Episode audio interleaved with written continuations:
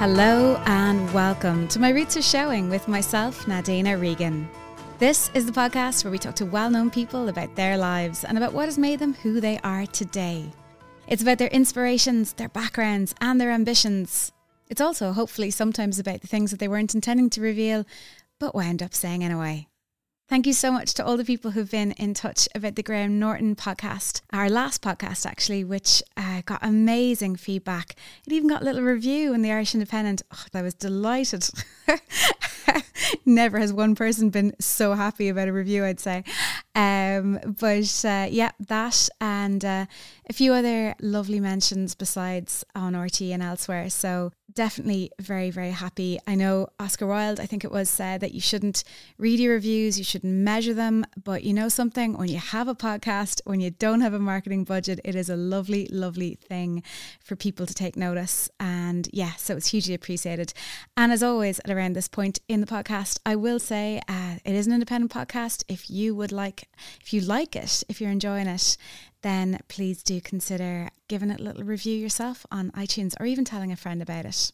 Now, I hope you've been having a good month since last we connected via this particular portal on the internet. I certainly had a great month for myself. Went to my very last festival of the summer, Electric Picnic, always the one to close out the year. Uh, found myself camping as I want to do at summer festivals. And as always, going to Electric Picnic, I find myself thinking, is this going to be the last year? The last year that you're going to be able to do this? The last year that you're going to be able to tough it out as we all get older and you know the way yourself, you're in the wellies, it's raining, you're thinking to yourself, like, is it all worth it? Would I be better off at home? But actually, this year was completely brilliant. One of the best years I've ever been to the festival, and I've been to a lot of years at the festival. Billie Eilish was amazing. The 1975, absolutely amazing, and just a general really good crowd. Uh, one of the things I really liked though as well about the festival is that it's changing shape slightly over the past few years, and there is kind of a whole other contingent. Uh, the podcast area at Mindfield has really taken off um, in recent years, and there's just kind of a feeling as well. I think that you know, I think we went through a phase for a while where festivals were all about the youth, the youth, the youth. And don't get me wrong, Electric Picnic is still very much about people in their early 20s having an absolute ball. But it's nice to feel as well that the festival has these corners, whether it's uh, Jerry Fish or whether it's uh, the Mindfield area or the Salty Dog or Body and Soul, that uh, there are people who might not be in their first flush of youth, uh, but who are also really, really enjoying themselves. And actually, as I go on in life, um, I'm still obviously very young. Um, I I find myself thinking, you know, you don't have to define yourself by your age. You can just define yourself by your interests and by what you love in life. And you shouldn't have to put away these things just because you've hit a certain set of digits. With that in mind, it's somewhat by way of introducing my next guest, perhaps an unexpected guest to the podcast, because we're more usually directly connected to the world of arts and entertainment. But this time I, I'm delighted to say that my guest on the podcast is Minister for Finance, Paschal Donohoe. Now, I don't need to tell you that the minister is having a very busy year. Brexit, Boris, the budget, these are unsettling, fraught times in Ireland and abroad. And we talked about those issues as part of the podcast, which was conducted in the Department of Finance in Dublin recently. But politicians are also still people. And Paschal Donohoe is particularly interesting to me because of his passions outside of the world of politics. He loves books, he loves music, and he's not telling fibs about any of this. It is not a pose. He reviews books for the Irish Times and the Sunday Business Post. He speaks about music with great depth and passion. So we talked about those things too, often jumping from the world of the arts to the world of politics and back again. I really enjoyed the conversation. I hope you do too. You can let me know what you think, by the way, via Twitter at Nadine O'Regan or via my show page on Twitter at My Roots Are Show. Right, let's proceed. This is Paschal Donohoe's My Roots Are Showing.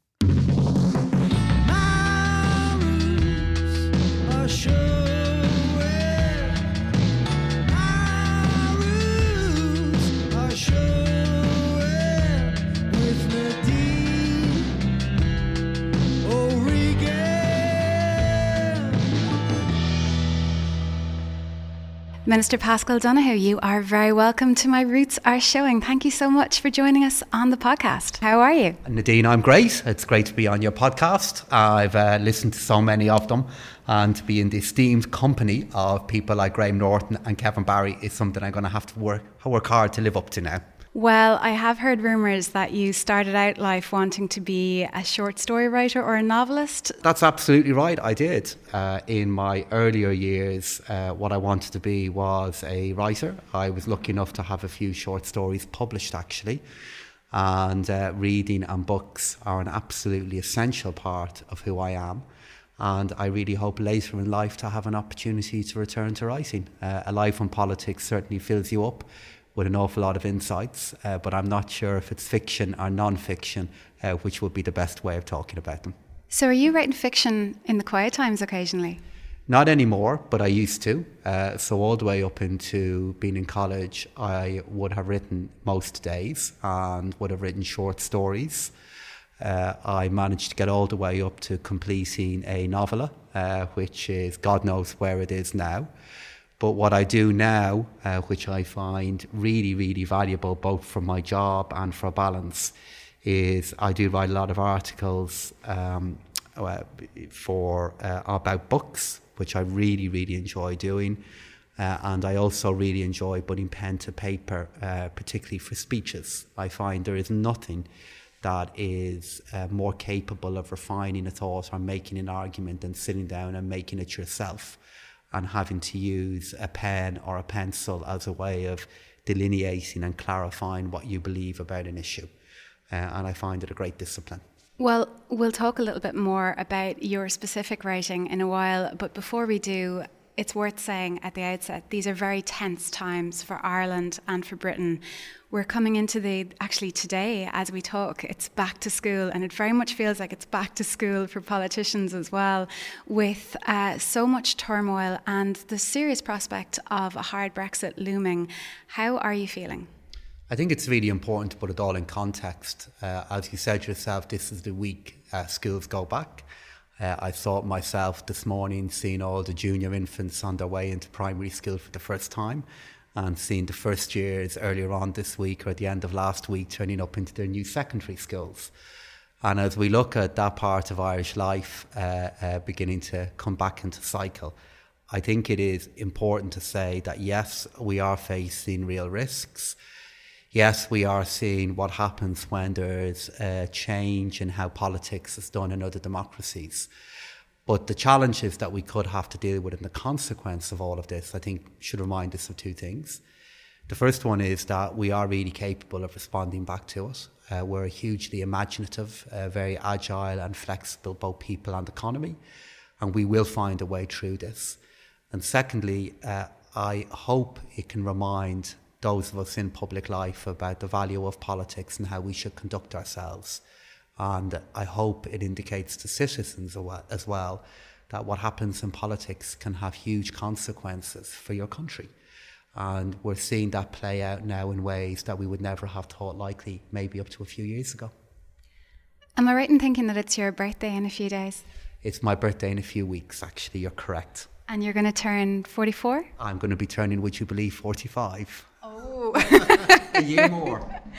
Um, did you think that turning 45 that you would be in this office in this position and particularly at a time right now where you know all eyes are on you uh, the short answer is no in two different ways uh, i'm not one of these people that entered into public life with a burning ambition to hold a particular office or role uh, because of my constituency and because of the nature of it. Getting elected to Dáil Éireann in itself was a, a huge personal deal for me, and getting re-elected to this day is the single most important thing that has happened to me in public life, apart from decisions that I have to make as a minister. And in relation to the second part of your question, did I anticipate times like this? I did anticipate things happening that were going to be really different to the kind of politics of a few years ago. The election of President Trump, the nature of what has happened with Brexit, genuinely means that nearly anything is now happening polit- possible in politics. But even with that caveat, I didn't anticipate that as we approach the end of this year and we move into early 2020, we would still be dealing in this way with the consequences of the referendum of 2016 in the United Kingdom. But I'm up for it. I think Ireland is it will be ready for it, um, and I want to kind of give of my best to help our country get through what may happen. When I was waiting for you earlier, um, I was looking around at some of the images on the walls of previous ministers for finance. Michael Collins was there, of course, and so many others, uh, all male. Um, but when you were a boy, were you the person who read widely and thought, this is the dream? I know you studied politics in Trinity, right? Uh, I did, uh, but genuinely, it was not my aspiration or ambition then. Uh, and it was only a lot later in life uh, that an ambition to try to do a role like this developed. Uh, when I was in college and when I was in secondary school, I had my mind more towards writing uh, and towards the creative industries. A lot of great writers get their start in writing in life because of a childhood illness, and you suffered from asthma, I believe, and you weren't the sportiest. So, did reading come into play as a refuge for you? Uh, yes, it did in some ways. And uh, having asthma as a kid and then a young adult uh, did have an important effect on me in a few different ways. The first one is, regrettably, it meant that for quite a while I saw sport and uh, team sport in particular as being something that was always for others as opposed to being for me.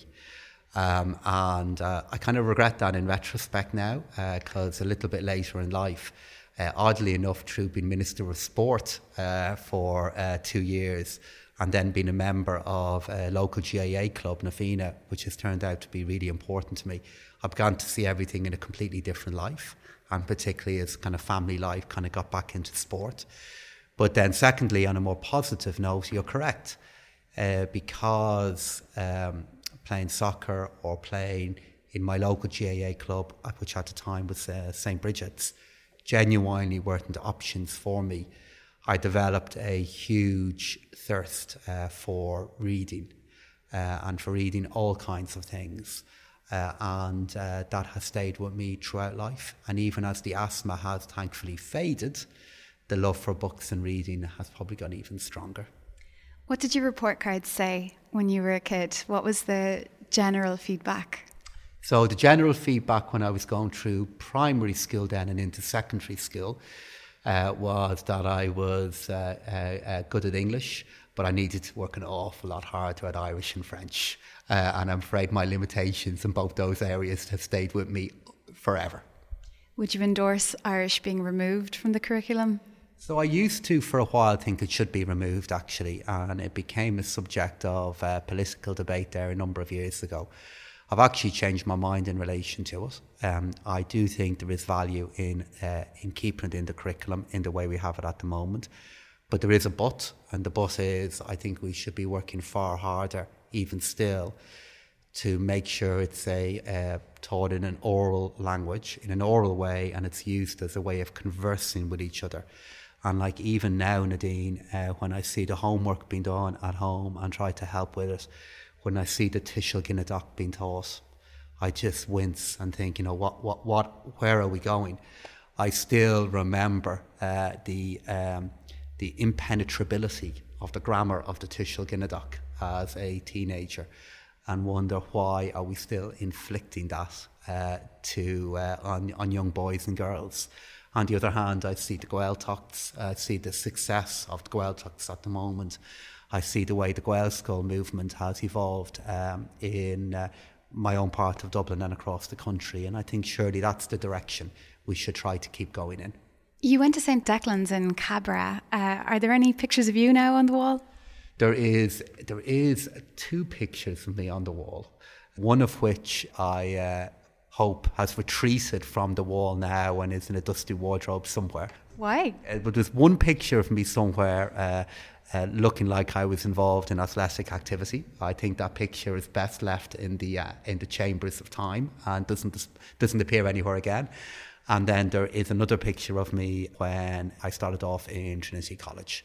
And even now, when I go into St. Declan's, which I do try to, God, it's the oddest of things to be walking down the corridors there and see a picture of me. At that time, I had a quiff, uh, and talk growing a long quiff uh, was a, uh, the way to go. Uh, that's obviously faded now. Well, you've spoken as well around that time, uh, or perhaps slightly later.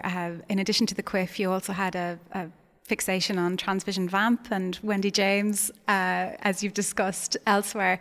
Uh, you were a bit of a, um, a music fan as well. I think fixation might be overstating it a little bit, Nadine. Be fair, every man or boy at that particular time was in love with Wendy James. Well, I was going to make that point now uh, that w- whatever it was, I had in common uh, with lots of other boys and men at that time. And as I commented elsewhere, as you said, amongst my circle, the kind of world was divided into people who either felt very strongly about Robert Smith or Wendy James. And for me, Wendy James uh, was a hands down winner. Uh, and I can still remember uh, the early albums that I bought in the kind of glorious vinyl, Transvision Vamp, uh, Elvis Costello, and Led Zeppelin uh, were the, the, the vinyl that I can still see so clearly in my mind. What else did you have in terms of accoutrements? I mean, are there particular style periods that you look back on with a certain amount of concern? Not really, actually. Uh, funnily enough, I was thinking recently that a lot of the music I really enjoyed listening to then, I still listen to now. Um, and that insight has probably worried me a little bit because it makes me think about two different things. The first thing is surely, surely, I must have heard something over the last 20 years that uh, compares with the music I was listening to then. And thank God I have. But the other more worrying thing is we have to surely there has been music over the last 20 years that's better than what was coming out in the late 80s and early 90s of course the answer to that question is absolutely yes. Uh, uh, but the bands I was listening to then and the albums in particular then I still have uh, both on my playlists and in the kitchen. Well after you exited your teenage years or around that time you, you moved to England uh, worked for Procter and Gamble. And one of the things I suppose that there has been a lot of talk about now with the success of Derry Girls, putting it very forcibly to the for- forefront of our minds, but then also obviously with the prospect of a hard Brexit, Boris Johnson coming to power, and so on, is a feeling by Irish people that actually a lot of people in Britain were not schooled in Irish and British history in the way that we were in Irish schools. And did you become conscious of that when you moved and you began to understand that actually there was a very different perspective at play? It wasn't a big issue for me when I was living in the UK then. And while I think it is fair to say that many of the subtleties and nuances uh, and really kind of delicate features of what we've achieved here in Ireland, I don't think are understood in the way we understand them here in the UK. I still think the value of what has happened and the value of the change is understood and is appreciated by people living all over the United Kingdom. But my time living in the UK, and I lived in London, I lived in Newcastle, and I've since kind of been in and worked in lots of other parts of the UK, was really, really important to me personally. I had a great time living there. I have some really good friends there. My personal life is, is intertwined with the United Kingdom, as it is with so many other people of my age. But you mentioned Derry Girls, and I watched the first series of it there over the summer. Funnily enough, if I look at the kind of artists who I think are speaking very relevantly about some of the issues you've just raised there, like I look at what Sharon Horgan did in Catastrophe, I look at what Aisling Bea is doing at the moment now. Uh, when she's writing about her character, and of course Sharon Horgan living in London as um, as Irish women. Uh, like I think they are uh, touching on something and speaking about something that's really relevant now to the experience of being Irish living in the United Kingdom. And that's why I feel so strongly uh, that with all that is going on and the kind of change that's happening in the UK, we still have to redouble our efforts to maintain the friendship and the new relationship that exists between the UK and Ireland. And my views on that come from my time living there. What did you think at the time when, and you would have gone through this in the same way that I did, uh, the the sort of Spice Girl mania was in full flow, and it was Oasis versus Blur, and Britpop was a huge thing. And then suddenly we would see the likes of Noel Gallagher arriving on the 10 Downing Street and, and kind of seeing this intersection between politics and pop music in a way that was potentially quite fruitful, but then also potentially damaging, depending on your perspective. What did you think? Well, I was living in the UK when all that happened, the kind of a whole cool Britannia period. And I actually remember the first time I saw Oasis is when I was living up in Newcastle um, uh, in the mid 90s. And I saw them play in a very, very, very small club uh, on the outskirts of Newcastle City. And unfortunately, the gig descended into a mild outbreak of a righteous, be- of, of not righteous behaviour, of violent behaviour that ended up with the police being called. Uh, Were you arrested? Uh, I was neither arrested nor indeed part of the behaviour uh, that caused the gig to be called off. But if you had told me then that the Gallagher brothers would be standing in number 10 Downing Street a few years later, I actually would not have believed you. And as I watched the whole Cool Britannia thing play out, um, I was look, I was pretty sceptical of it then. Uh, it did appear to me that it was a new leader who was at the height of his power anyway, Tony Blair, who generated such of a sense of excitement in the UK at that point. He didn't need uh, uh, the Gallagher brothers beside him in number 10 to continue at that. I was always more of a Jarvis Cocker man myself anyway than a Gallagher brother man. Do you think it's important for musicians to comment politically? Uh, so I think it, I don't know if it is important important. Well, look, I don't think it's important to their art because I think that uh, the great glory of art, whether it be music, whether it be the written word, whether it be the visual arts, is that it means something different to each spectator, to each viewer, to each reader. But I do think we have to have a renewed appreciation of the value of culture um, in public life. And one of the things that I'm struck by at the moment is if you look at the sense of fracture that has developed elsewhere, and that we always run the risk of here in Ireland as well, that sense is always there, that possibility is always there. I think one of the things that have caused that is the pressure that empathy has come under. The increasing inability to imagine what it is like to walk in the shoes of somebody else and one of the glories of art is that, in addition to many of the other things it can do, it helps you imagine what it's like to be in somebody else's shoes and how we can look at the springs of empathy and how we can look at how that can be refreshed, I think is a really important question in democracies. Well, speaking of art and its capacity to influence, it's not a an ordinary piece of art, I think you could say, but there was a picture taken the other day of a tent on a street, and poking out of the tent was a Deliveroo bag, and next to the tent, chained to the railing, was a bike. And it was very clear that this was a homeless person working for seemingly that company and still being in the position of not being able to earn a living.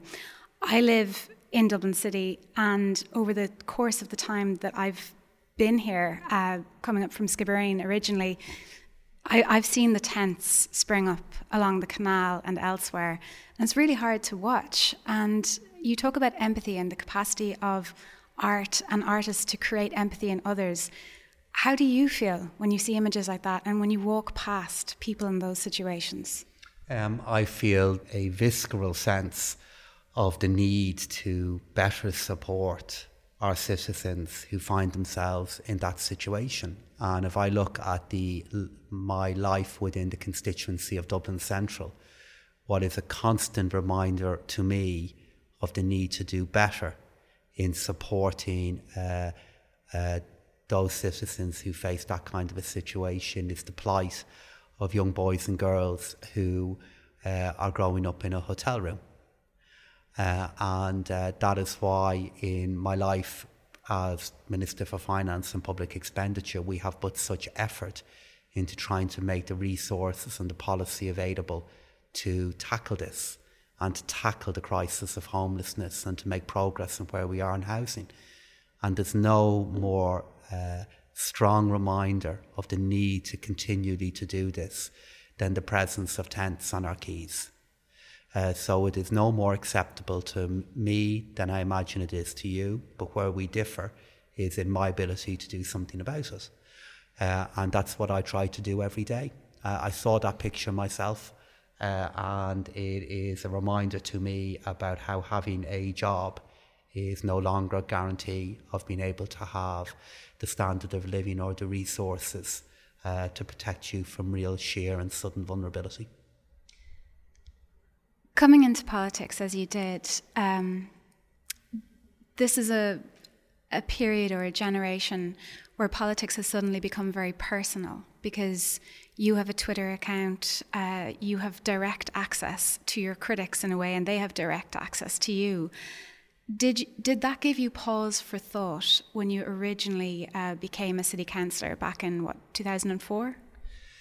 So, if I look at the kind of politics of even 2004, it was really different to where we are now uh, because uh, social media and the uh, huge variety of media, media outlets and presences was very, very different then to where it is now. Uh, and uh, as I look at the way politics is conducted now, uh, I try to kind of conduct it within within certain parameters uh, you made a kind of interesting point that I have access to my critics and they have access to me. And you're absolutely right to say they have access to me, whether it be you know political critics or whether it be critics uh, of what I do, kind of in broader public life. But I, I don't necessarily use the access that I have back to them. You know, I'm a, you know, I'm appalled at the pressure I can see media being under in other democracies at the moment uh, where uh, media and people who are in other forms of public life suddenly become recipients of the kind of uh, focus that I think only politicians should be under. Um, and even though I've many political opponents, I never see them as enemies. You once, in 2016, I don't know if you'll want to be reminded of this, but in a hot press interview, you called Boris Johnson a charlatan. Uh, that's a powerful word. Is there a problem now where it's actually really hard to say something like that? It's hard to say, well, actually, that's not true, or I disagree because I don't believe that. You have to proceed very carefully.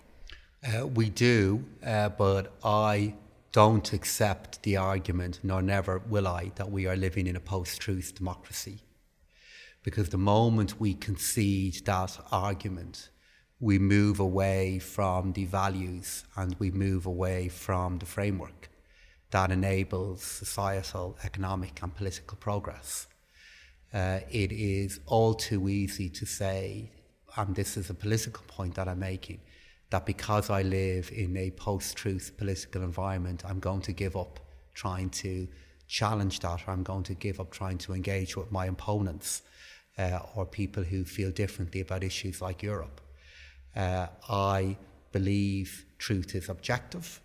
Uh, I believe there's enough people there who understand us, and I believe there's enough citizens who understand the difference between a keenly held judgment or a keenly held value and something which is objectively still true.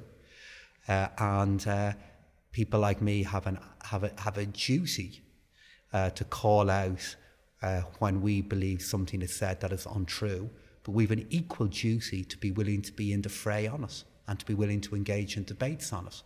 And that's something I do. Um, I believe my job boils down to two things making decisions and being willing to make the argument for my decisions. And that's something that I always do, either you know, in the Dáil or on the media. Many people would see you as a future Taoiseach. Do you see yourself as a future Taoiseach? No, I don't. Uh, uh, I I'm where I want to be, and I'd love to have the opportunity to do this for as long as I can. Uh, I do uh, think politics is a really important craft. It's a vocation. Uh, I love the job that I have. I want to do it, uh, and I particularly want to do it at a point of such tension and change, both economically and abroad. But I have no ambition to go beyond this point. But what if it was thrust upon you?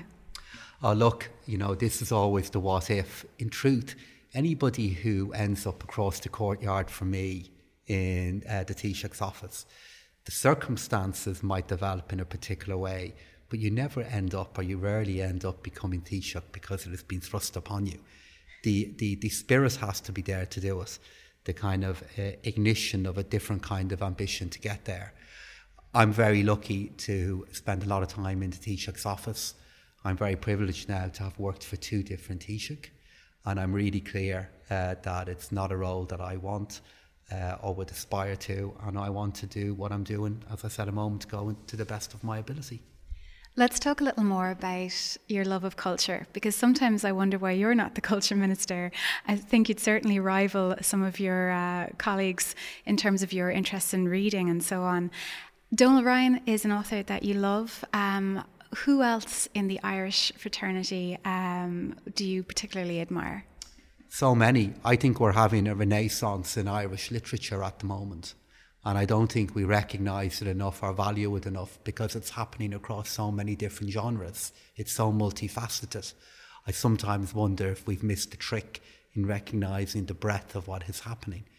If I look at, for example, you know, kind of contemporary fiction, I'm such a great fan, as you said, of Donal Ryan. I think his writing is genuinely beautiful. Um, I look at writers like Kevin Barry, Belinda McKeown. Uh, uh, I look at um, I look at Emilie Pine. I thought her essay collection recently was amazing. Amazing. I thought it was an amazing piece of writing. And you look at a cluster of writers like that and think they're so amazing. And then you look at, for example, what's happening in in crime fiction, for example. You look at writers like. Hold up, we have to say, right, crime fiction. Colm Tóibín doesn't rate it. He's uh, he was on record now saying he doesn't rate it. So are you in disagreement? Uh, he's wrong, uh, and uh, I'm going to have to uh, pick my argument very gingerly. Uh, to be different, to take a different view to a critic of the esteem of somebody like Colm Tóibín, let alone a writer like Colm Tóibín. The reason why he's wrong is like literature plays lots of different roles. Um, and we should never uh, devalue for a moment uh, how important the thrill of sheer enjoyment is. Uh, and uh, as I said, if you look at, for example, Tana French, Tana French's new book, uh, the um, the uh, Witching Elm, I think it is. The Witch Elm. The Witch Elm, pardon me. An amazing novel that came out earlier on in the year. Like, that novel was reviewed by Stephen King in the New York Times and it was reviewed in that way weeks before that happened here. Uh, and uh, if you look at what she is doing, if you look at writers like Jo Spain, uh, the success they're having, Adrian McKinty, if uh, have you read the chain? I I've read the chain. Everybody else in my family has now read it. I think it is an extraordinary book. But his novels before that, the Sean Duffy series, they're absolutely wonderful. They're great books. I just think if you look across the vista of what's happening in Irish writing at the moment, like Colin Barrett, for example, his first short story collection, Young Skins.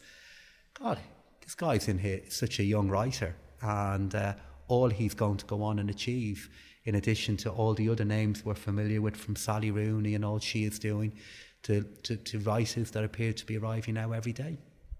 Well, getting back to your own literary ambitions, People often uh, shy away from writing sex scenes in fi- fiction. There's actually an award for bad sex in fiction. Uh, some of your uh, peers have strayed a little towards that area uh, with some racy novels from their past. Uh, if you were to write again, would you consider uh, the racy novel? No. And as I said, if I was to write again, I think it would probably be in the uh, the kind of reflections on politics and economics and that kind of thing. Um, I, I, think it's fair to say my reflections on the racier aspects of life uh, are unlikely uh, to either hit the written page, let alone the printed page. Uh, I've noticed that that, uh, particularly in my own party, tends to be concentrated um, in uh, constituencies on the south side of Dublin. Um, I think it's unlikely to be flowering on the north side of Dublin soon. how do you balance family life uh, life as a minister and then your reading and culture life? Because honestly, I don't know where you get the time. It's really simple uh, that I, every single night before I go to sleep, I read. And I find it uh, a boon then for having a full night's sleep. Uh, and uh, it is look, it's such an indelible part of who I am. Uh, I never go anywhere without a few books being with me, and uh, because I actually have to, I do a lot of travel for work as well.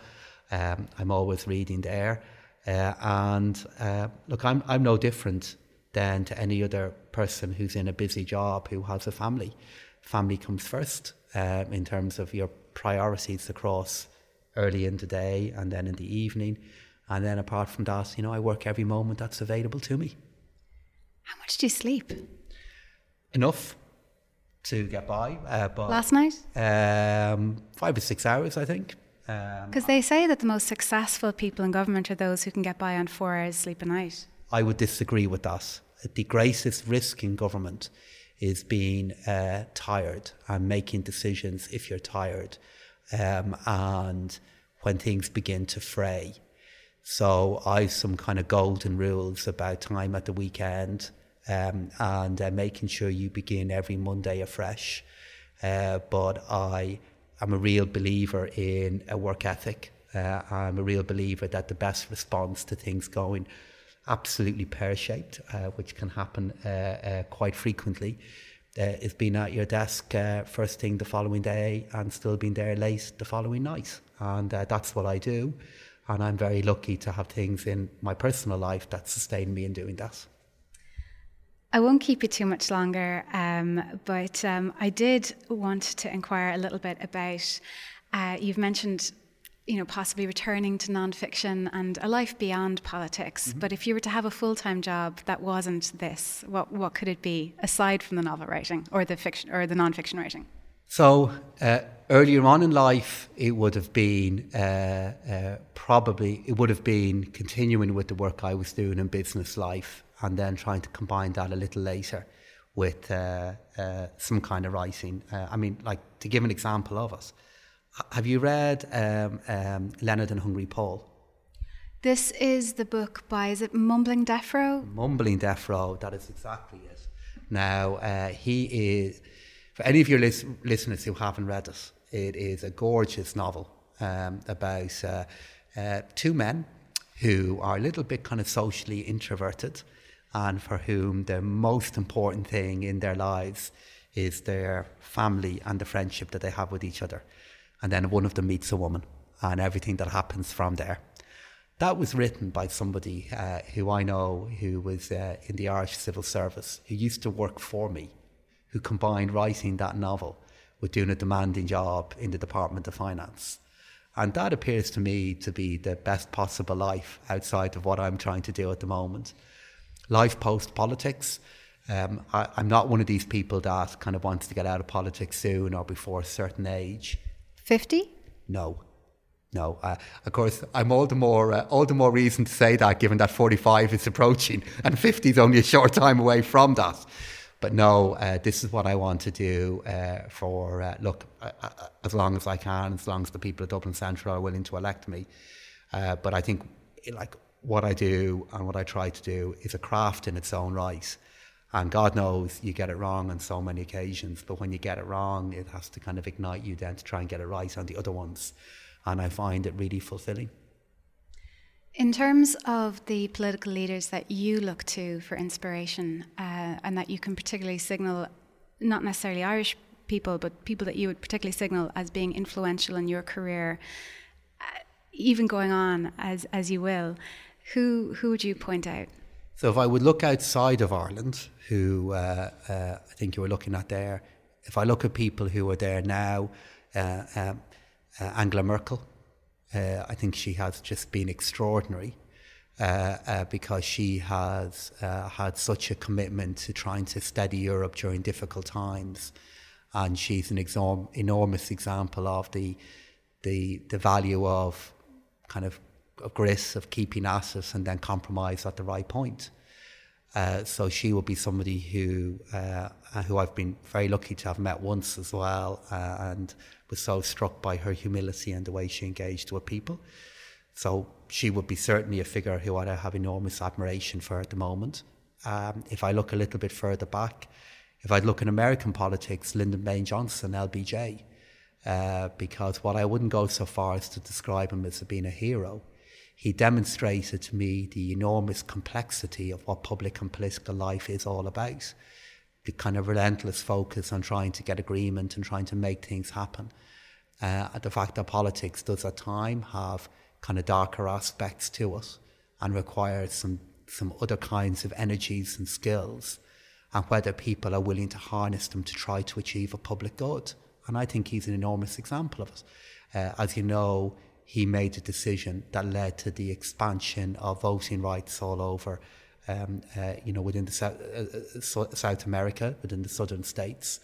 He staked his political career on it. And when he did that, he knew what the consequences of that were going, likely to be for both the Democratic Party and for his own career, and he still went and did it. And he's an enormous, um, he's somebody that I always reflect on in terms of what it means for the practice of politics today. I'm really grateful that you were able to come and do this podcast. It makes me think, though, because you have done other podcasts and you have done interviews that people might not necessarily expect that you would do, um, that perhaps you do have strong feelings on the concentration of media ownership in this country. We don't have that many independent publications or that much in the way of an independent press. There are, I think, what, at the moment, in terms of local newspapers, around what 30 uh, family owned papers left in the country that aren't owned by a conglomerate. What is your opinion on the concentration of media ownership? Uh, that uh, having a diverse and competitive and local uh, uh, media landscape is a essential foundation for a healthy liberal democracy. Uh, and that is the key reason why, for example, in my last budget, while I made changes and a very big change on the VAT rate, uh, I did not include that to a change on print media. And the reason why I didn't in particular was of my concern for what the effect could have been on local newspapers. Uh, and I think there's been research done that shows that the diminishment of local uh, news reporting and local coverage in uh, in other democracies and other parts of the world has a really big effect on politics in that area. Where I'm more more optimistic is if I look at the importance and role that local radio stations play. Uh, I think that gives me a lot of hope uh, and optimism for the future. But you're right to say I do go out of my way actually to both listen to and then try to support the development of independent media like this. I think, for example, I must be the only Fine Gael politician ever that, for example, uh, uh, did an interview with The Village uh, because I thought uh, I want, had to, you know, really wanted to put my case there. Um, I've gone through the trial that is hot press uh, because I read it for so long. Um, and then, you know, both podcasts like your own and others, uh, not only do I, I, I listen to them and think they really matter, it's it's great therefore to try and help in whatever way I can and uh, also try to get my point across about whether it be politics or anything else to listeners like your own. There's a need for reflection, Nadine, at the moment. And there's a need for words that are not shouted or spoken in haste. And uh, maybe the new formats that are out there uh, are the way in which we're going to capture that. We need to look at the tone in which we all talk to each other and the way in which we think it's acceptable to talk about things that we share. Uh, and I think there's an appreciation of that now, and we all have a role in public life to play a role in trying to change that now. So, this is a plea for a new seriousness. I'm really serious about politics. I don't believe it's trivialized. I don't believe it should be trivialized. I don't believe it's a, a something about celebrity. Uh, I don't believe that it is about how you can reduce something to 140 characters. I believe professional politics has let its craft down. Uh, as I've argued elsewhere before, the idea that when you're explaining you're losing has actually done such harm to the complexity of political life and to the complexity of decisions. Uh, it is a plight that politics alone is, is, is, politicians alone are not responsible for. It's a, a shared thing regarding how we got to this point, but we are here now. Uh, and it is a, um, without getting too somber about it all, politics is a deadly serious craft. And when you confuse it with celebrity, or if you confuse it with trivia, or if you confuse the complexity of modern life with a simple argument, it has consequences that really matter. And I think we know that here in Ireland, actually.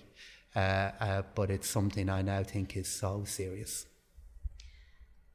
In a previous podcast interview I did, I spoke to the author Jon Ronson, and he quoted a line that was nuance is the enemy of tyranny, which is, I think, what you're getting to here also, that we need to avoid caricatures or cartoons. Uh, and on that note, uh, before I ask one final question, actually, just looking to the future, looking to the next few months, um, what are your hopes and what are your concerns? So I was listening to another podcast recently uh, no. Uh, I'm so sorry. Uh, in between listening to all of yours, Nadine, of course, um, uh, uh, over the summer period, and it's been on my mind actually. Um, uh, David Tennant, who, in addition to being a great Doctor Who and being brilliant in Broadchurch, is has a podcast series. And he interviews lots of other actors. There's a great interview with Jodie Whittaker on it. But the one that really struck a chord with me was the interview Gordon Brown and there was a few things about the podcast that have stuck with me. The first thing is how happy Gordon Brown sounded, uh, despite all that was going on, and despite the difficulties he had in the latter part of public life. But at the end of the interview, David Tennant asks Gordon Brown, uh, he says to him, Are we going to be okay? And uh, Gordon Brown uh, goes on to say that he has never felt the United Kingdom uh, is more divided than it is now and he explained why he believed that. But he then went on to talk about why he's so optimistic. And I more and more now I'm experiencing people uh, kind of touching on that question because of what we can see happening beyond our shores at the moment and what we're trying to avoid happening on our own island. I'm hugely optimistic about where we can go. I'm hugely optimistic that we can get ourselves to the place that there's fewer tents on our streets and then none. I look at the way uh, those young boys and girls are going into primary school uh, this week, and I look at what our primary schools and our secondary schools offer. I look at the creativity in our economy, and I look at still the seriousness with which public life is treated here in Ireland.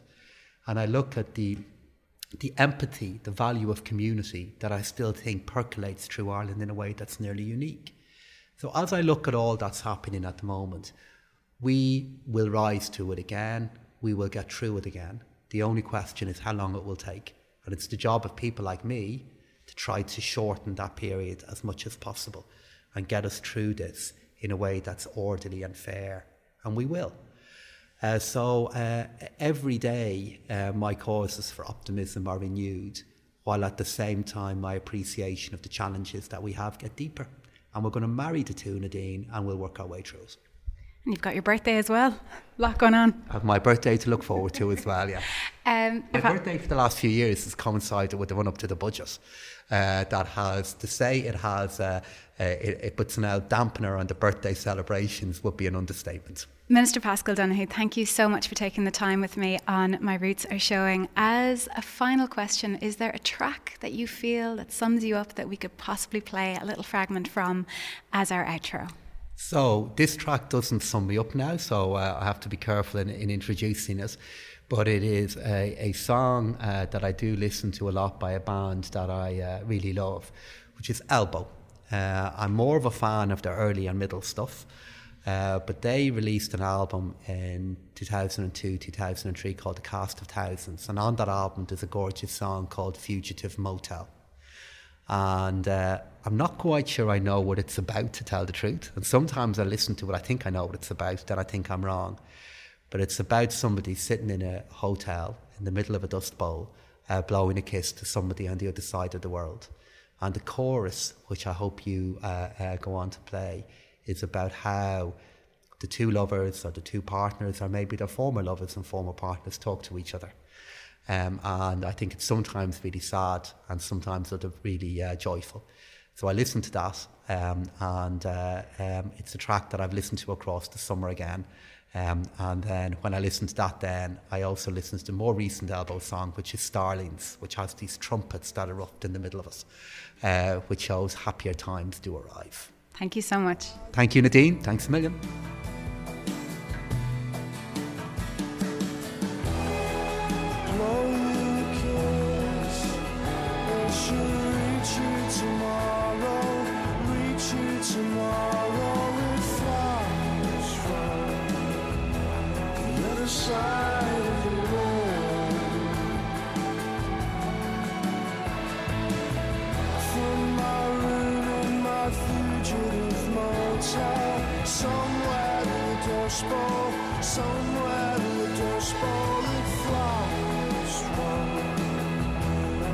Other side of the world.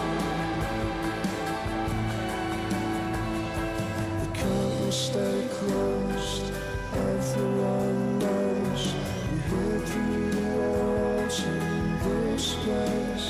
Give me strength. And my thanks once again to Minister Paschal Donohoe our first politician on the podcast, but hopefully not the last.